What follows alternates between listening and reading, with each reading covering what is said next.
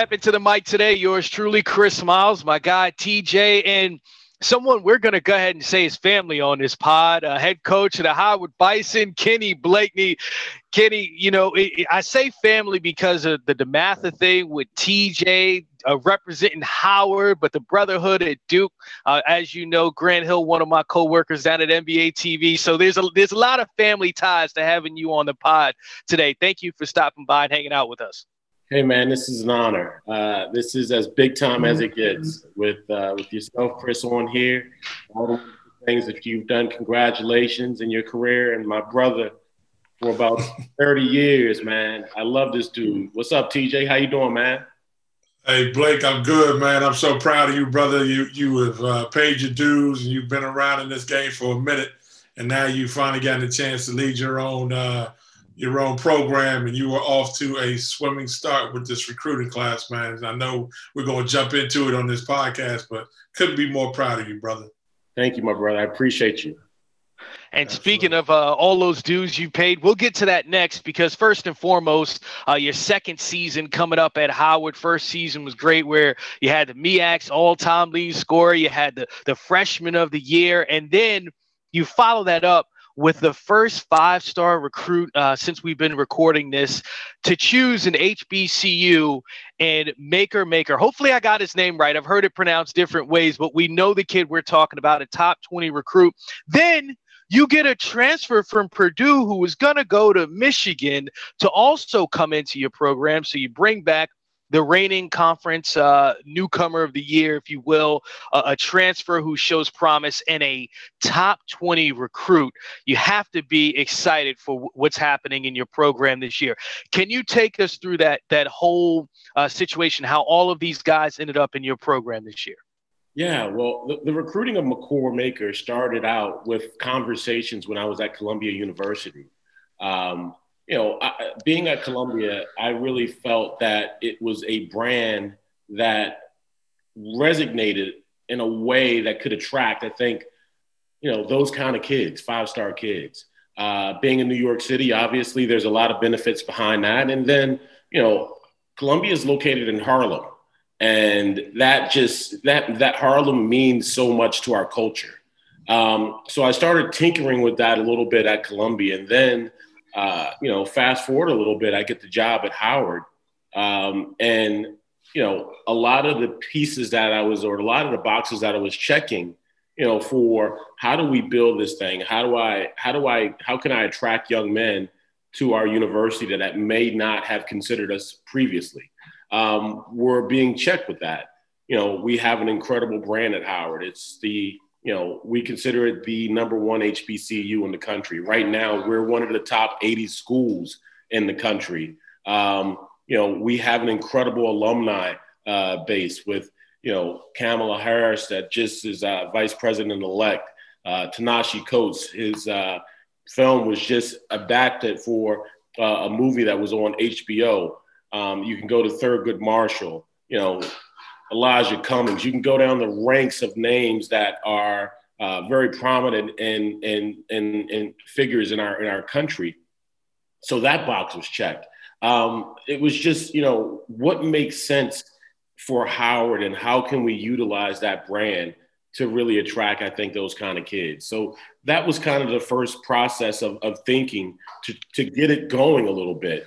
Um, you know, and then I had a relationship with Makur Maker with MK as he goes by now. Uh, I, had, I, had, a, I had a relationship with uh, with his guardian Ed Smith, who's a St. John DC grad. Um, previously, before me, he graduated before I, we never crossed paths in school, but uh, just in the basketball ranks, I had a uh, a relationship with him. I recruited several of his players. Ed had gone from uh, St. John's to you know Hawaii and then Hawaii to Australia. So um, when he was making his uh, doing his thing on the basketball side, that world gets smaller and smaller every year.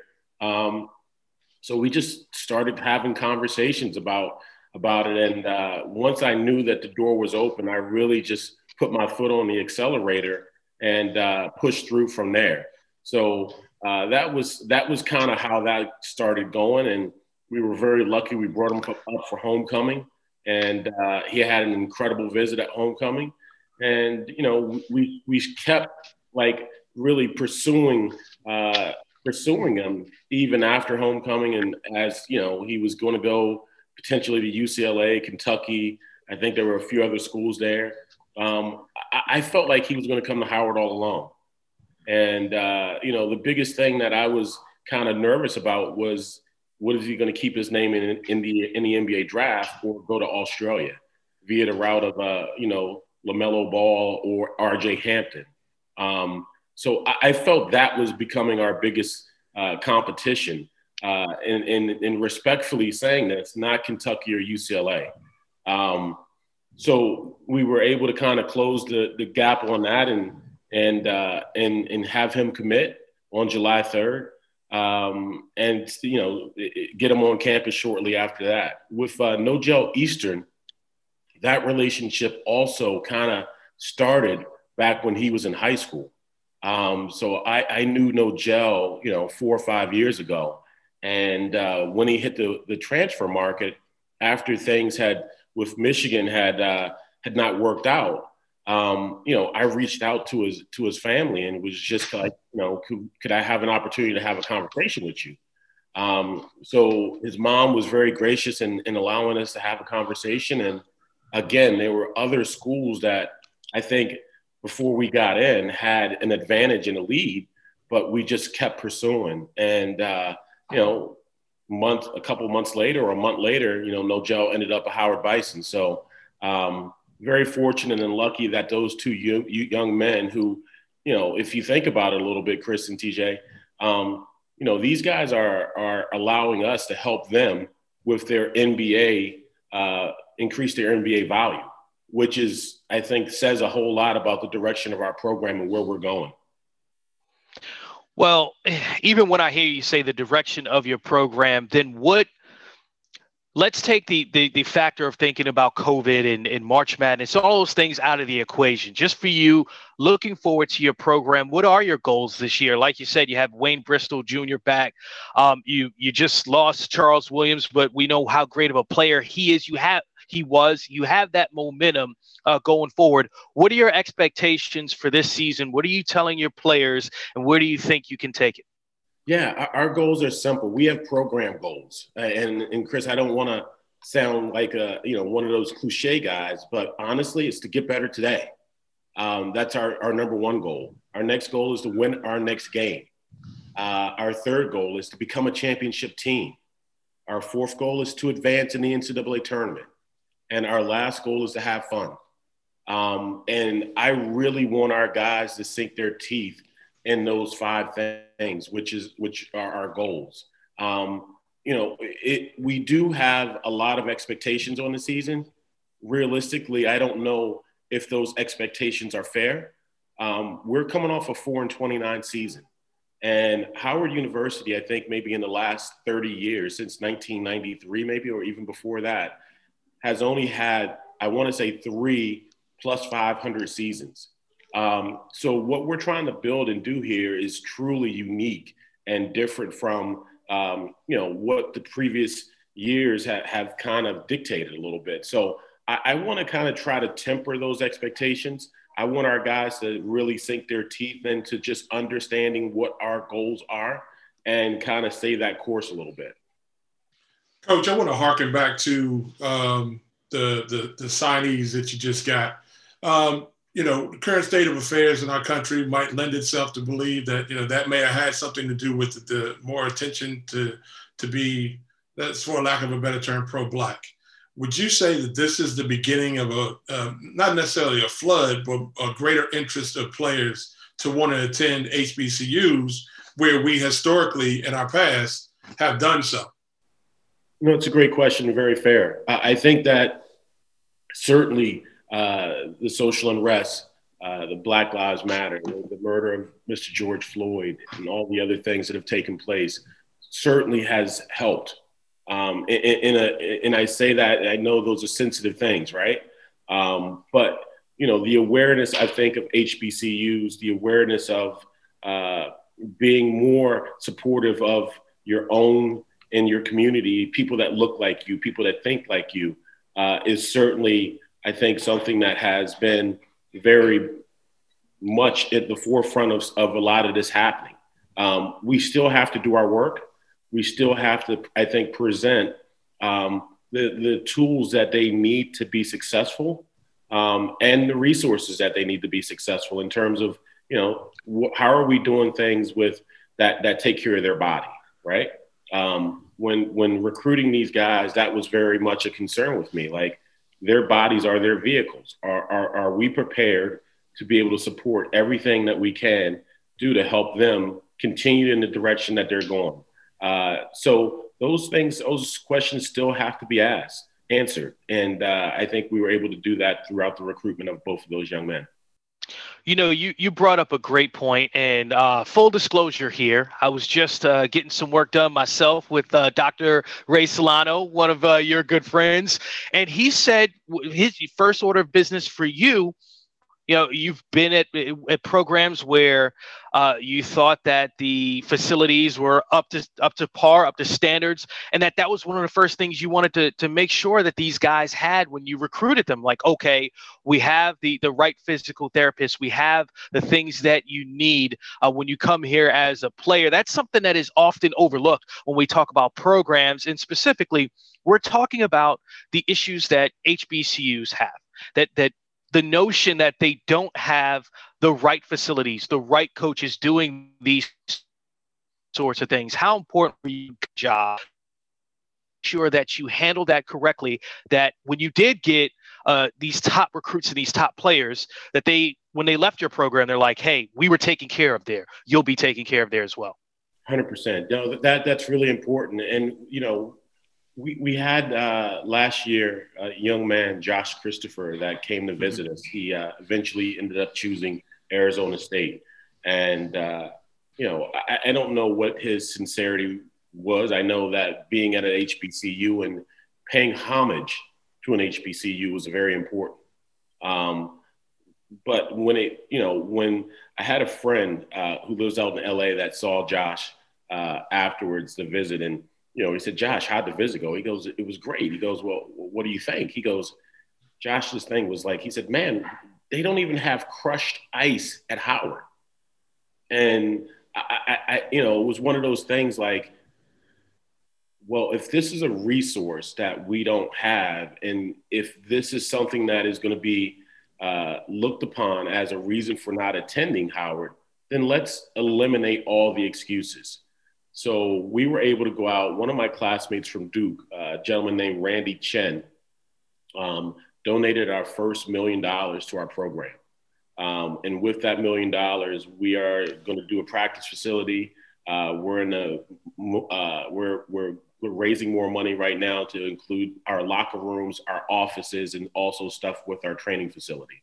So I want to eliminate all the excuses for student athletes saying that they're not going to choose our, our university um, or our program. And, and Ray's certainly right. Like I, I reached out to Ray. Ray works with uh, the Hoyas. He works with the Caps and many athletes in the areas, as well as yourself, Chris. And you know he does a wonderful job. He's an incredible resource. Um, you know, so all of those things that maybe programs that uh, you know PWIs or or or, or uh, Power Five programs have, maybe we don't have uh, you know the the plushness of things that they have, but I, I want us to have the core things that we need, so those athletes feel like they're not sacrificing anything uh, by choosing Howard. Coach, you have, you know, you've laid out your plan on how you guys simplistically get to, uh, you know, reach certain deliverables, and uh, they seem like they're they're fair and they are. You have this, this uh, group of players. You know, in order to win at this level, you need to have players and talent that should be playing at a higher level and that allows you to be better than most teams. What do you think with the combination of having eliminated the obstacles of not having all the bells and whistles, having the talent, and then your coaching acumen, what's it going to take for Howard to win the MEAC? Well, I, just think it's going to be patience. You know, I, I, really do. Um, we do have players that I think are are are really good. Um, you know, but look, if you look at Makur Maker, Makur Maker's never played a college game. And, and TJ, you know that, you know, there's a difference no matter how good you are from, you know, playing at a high school level to playing at a college game. Uh, in the MEAC, our league is old. you know, it's a league that, you know, you have guys 24, 25, or maybe older in our league. Um, Makur just finished his uh, senior year at high school. Um, and we have about eight guys on our team that are really, I think, good players, but they're freshmen. Uh, you throw in two more sophomores, you know, you have the majority of our guys that are freshmen and sophomores. So um, I think it's just about us, you know, getting better today uh, and, and, taking that step each and every day. Like, how do we get better today? Did we get better today? Did we win practice today? Um, and we have to stay focused and locked in on that and not get ahead of ourselves. Um, I think we have talent. I think we have a chance to to win more games than we did last year, but it's just going to be a process for us.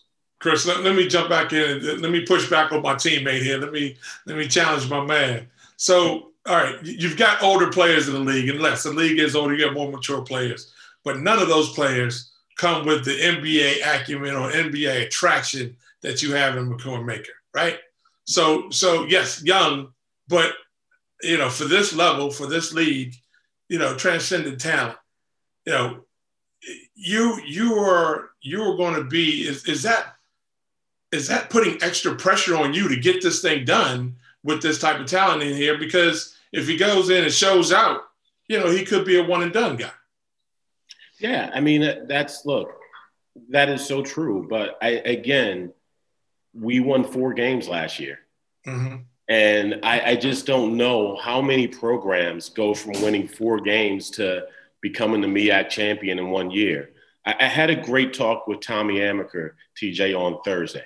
Uh, Tommy's an area guy, went to WT Woodson, played his college ball at Duke, and has done a phenomenal job uh, in the coaching world. At, at now he's at Harvard, and Tommy is one of the most wise thoughtful guys that I've ever been around, like hands down.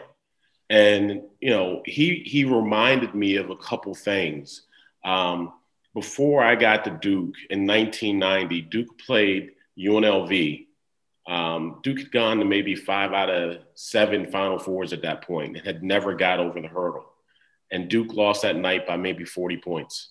Um, you know, I can still see Anderson Hunt and Stacy Augmon and Greg Anthony and Larry Johnson still getting buckets. Like, you know, it, it, was one of those games where you had to turn the TV off because it was just like, oh my God, this is ugly, right? And Duke had to get its heart ripped out in order to take that next step. And Tommy reminded me my, my last year at Harvard, year four, we had gone from you know, eight and 24 to 14 and 14 our second year to like 22 and seven or eight my third year to our fourth year, you know, sharing a part of the Ivy League uh, regular season championship, which Harvard hadn't done since like 1950 something. And on the final play of the game, it's an under out of bounds, screen to screener action. Guy drops it right at the basket. We're up one two seconds left. They execute their play. We think that we're going to the NCAA tournament. Boom. Like, I, I, I'm still scarred by that game.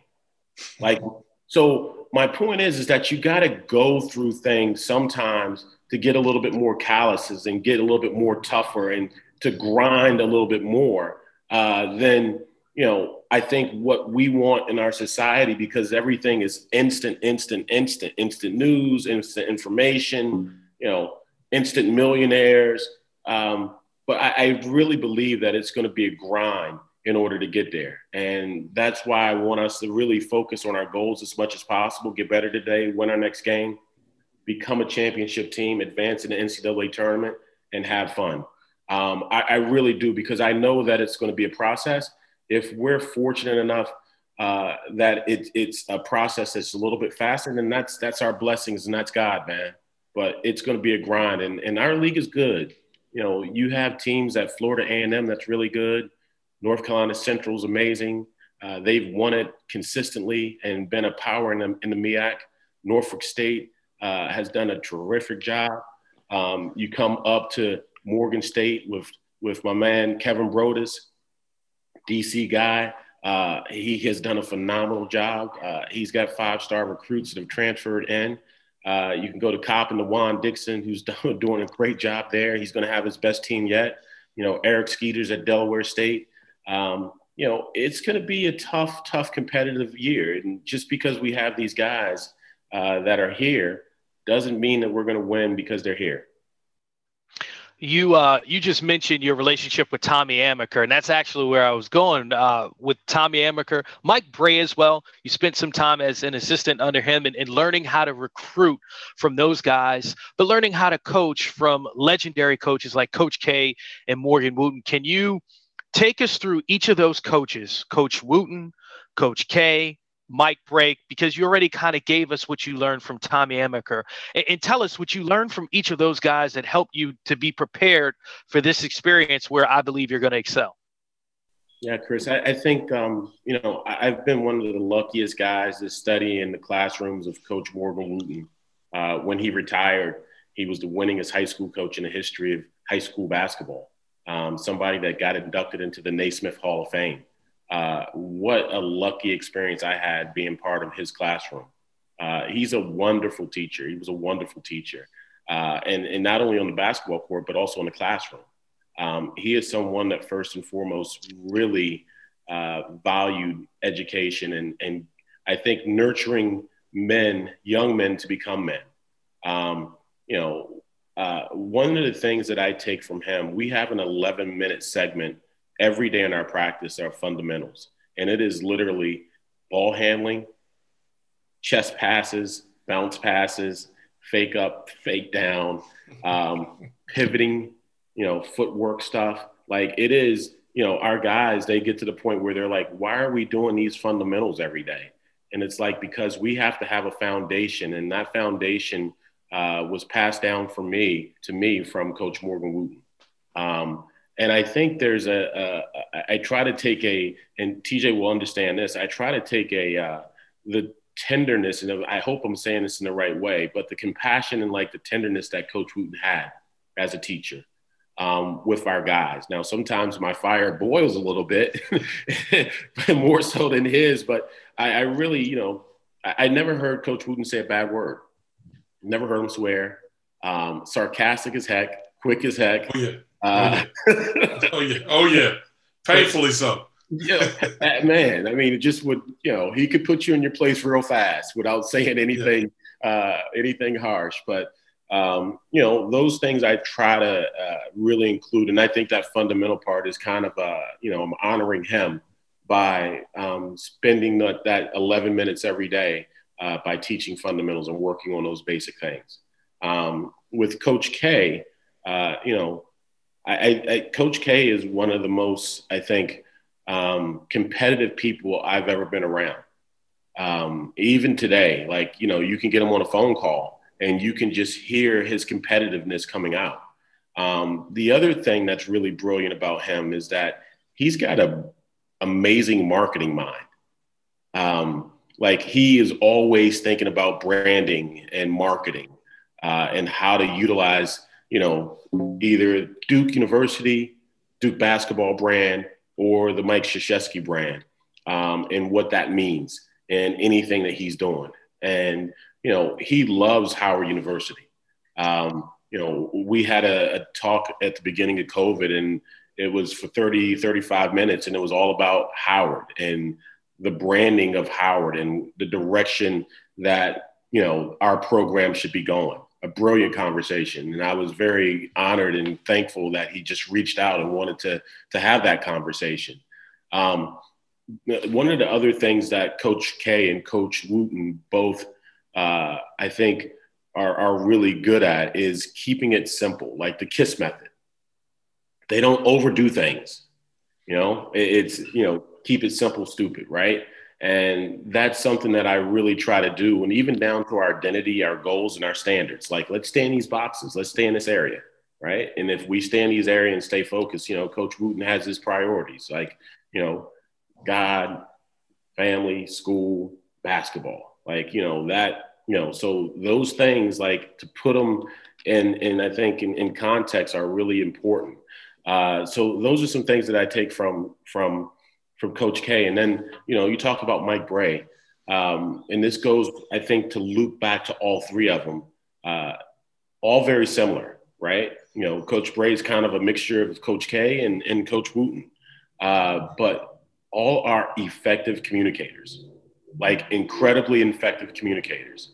And uh, that's something that I've really have tried to work on. Uh, you know, in, in, talking to Coach Brey, I, I listen and uh, you know just the way that he presents, the way that he communicates, uh, all of those things are so important. So mm-hmm. I've been really lucky to, to sit in the classroom of Coach Brey, who's the winningest coach at Notre Dame, Tommy Amaker, who's the winningest coach at Howard, at Harvard, excuse me. Uh, you know, Coach K, who's the all-time collegiate winner, uh, and then Morgan Wootten, when he retired, he was the all-time winningest high school coach. Kenny, we're all fathers here, uh, and you know, as fathers, we grow, right? We have to grow for our kids. We mature, and we have to be the best examples for our children. Um, what would you say are the areas that you have grown as an individual, as a coach? You're not the same coach that you were as an assistant. Now that you're a head guy, talk to me about your growth. How have you grown as a coach? I think I've become more patient uh, as a coach, um, and I, I I try to not be so reactive, um, and, and that can be you know with good or bad. Like let's let's let's take a look from a 30,000, you know, oversee helicopter, right? And, and, and, just kind of observe a little bit. Um, but it, it's like that with, with, you know, I mean, TJ, I, I, for the first, you know, 16 months of my daughter's life, I, I was at home with her um, as a stay home dad before I got back into mm-hmm. coaching. Um, and I got a little one with a lot of energy. And so, um, you know, uh, that kind of parental instincts, I think, have really has really helped me. Um, it, it's helped me be a little bit more understanding of, you know, where we are as a team, or what somebody may be feeling, or what somebody may be going through. Um, and, and, it's helped me, I think, just to be a little bit more patient. Uh, I got a great call from from Ashley Howard, who's the head coach at LaSalle University last year, and uh, Ash is a great dude, and, we, we don't know each other great, but we know each other well enough that if you know if if if I need him, he'll, he'll be there for me. Um, Mo Howard, who played at University of Maryland, is his dad. Uh, played in the NBA. So we were going through a period of on our schedule last year where we had like eight games in about 16 days, and we were in the Midwest. We we're in West Virginia. We we're in Ohio. We were just it was just one of those stretches. And uh, yeah, how you doing, buddy? it was just one of those. Naomi will probably come in and photobomb us at some point in time. it, it, was one of those stretches where we were just losing every game by like 40, 50, 60. Mm-hmm. And he called me and he goes, Hey, look, I know you've played at these places and you've coached with these people and you've done this. You know, I know your resume. He goes, I know you're competitive but he goes, it's not going to change. and that was for me, it was like, it was a huge moment because he was like, okay. He goes, you're not going to change the guys you have right now. The best thing you can do is just work on your game, you know, really try to figure out is this the style you want to play? Um, work on end of game situations, work on special situations, uh, but just kind of get through this year and then recruit your recruit your butt off. And that was kind of the plan at that point. So that that really helped me i think become a lot more patient uh, you know through that tj to be honest. Gotcha. Yeah you know i uh, you talk about your your pedigree and obviously i'm uh, I, have shared in that pedigree with you as we're both uh, members of the DeMatha basketball family. We're both ACC players. Um, you know, you've had some incredible experiences, such and so have I. Uh, you know, but as I look at Chris's beautiful daughter there, sitting right there in his lap, you know, um, you think about memorable moments in your entire career, whether it be high school, whether it be, you know, college, uh, coaching, you know, sporting scars, uh, your your enterprise that you ran for quite some time, you know, and then obviously being a father. Talk to us about memorable moments, and you don't have to segment it. You know, it doesn't have to be one, but if there's some dueling, you know, memorable moments, talk to us a little bit about that. I mean, honestly, TJ, and I, I, it's a it's a really really good question because it, there's a lot that can go with it. But I, I think at the end of the day, my best moments have been with guys like you, my teammates. You know, if it's if it's hanging out at the you know College Park McDonald's on a Friday or Saturday night, you know, like those were amazing times. You know, and, sure. uh, and, and, I really, I sincerely mean that. Like, you know, and, and, and, and hanging out in the locker room after practice, uh, or hanging out at the bench at DeMatha uh, on, the on the on the wood benches after practice, like talking about how how you know the blue team beat the red team's butt, like you guys just kick our butt every day, right? um, and, all the things that you and Jerrod Mustaf and all the guys, you know, used to do to us. Like those times were, were unbelievable. And it was the same thing in college for me. Um, having that experience of being in the locker room, uh, you're talking trash, you're sharing stories, you're talking about who got the best of who. Um, those are the memories, man, that I really, really uh, cherish and value. Um, you know, I, I've been lucky and fortunate and in the right place to be on some very historic uh, moments and events. And uh, I, am very grateful for that. Um, to be a part of two national championships at Duke, um, you know, it was amazing. Uh, but but to have that, you know, I think camaraderie of that brotherhood with with guys at DeMatha and guys at Duke that is just away from the court, um, really are are powerful and, and moving moments for me in my experiences. Fantastic. Kenny, man, we appreciate you taking some time to spend with us here today. It's been a surreal moment to see my my young brother out here doing what he's doing, but I'm not surprised. I know continued success and blessings are always headed your way. We're wishing you well, my man. I guess in closing, I might have one set of series of questions though. Let's test the DC hood. Okay give give it given the choice, and I know you know you're a fit brother, so you know you might not indulge yourself in these in these types of culinary experiences anymore. But uh, given the choice, Ben's Chili Bowl, or would you go with some mumbo wings from like a Lenny uh, or or uh, Eddie Leonard's carryout? I'm all day mumbo. I'm all day chicken and mumbo. I, I, hey, ben, Ben's an alum, and I love to support him. I, I stop there frequently. I got one. I, I, live on the northeast side, and I got one right down the street from me on H Street. But I have mumbo sauce in my refrigerator, man. so I am Good. chicken mumbo all day long. Okay, very good, very good. So you, I know you're a true DC guy. You know what I mean, born and raised. Yeah. So uptown or I don't want to say downtown, but around town, northeast, southeast. How would you carry it? So I, I live on East Capitol Hill right now. Um, and okay. I think this is the most up and coming, thriving area in the city. Uh, we have H Street that's a block away with so many vibrant uh, establishments down there. Um, you know, you got great areas to walk. You got great areas for kids to run around, parks and different things like that. I am uptown till I die now. Now, don't uh, you know? I am I am all uptown until I die. Uh, but I think this area over in Northeast really is, uh, you know, has a lot going on right now. Fantastic. Now we'll close with this one. This is going to be a layup here. This is a Kenny Blakey, Kenny Blakeney sophomore on varsity alley Two HUs. Who's the real HU? HU. You know. Howard Vices, baby. you know. all day long. Damarie Gray, Andre Jones. Howard Vices, for sure. For sure. Absolutely. No doubt.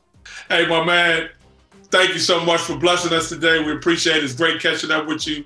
Great luck during the season this year. Knock them dead, man. Get it done. We know you will and we'd love to have you back whenever you're available, brother.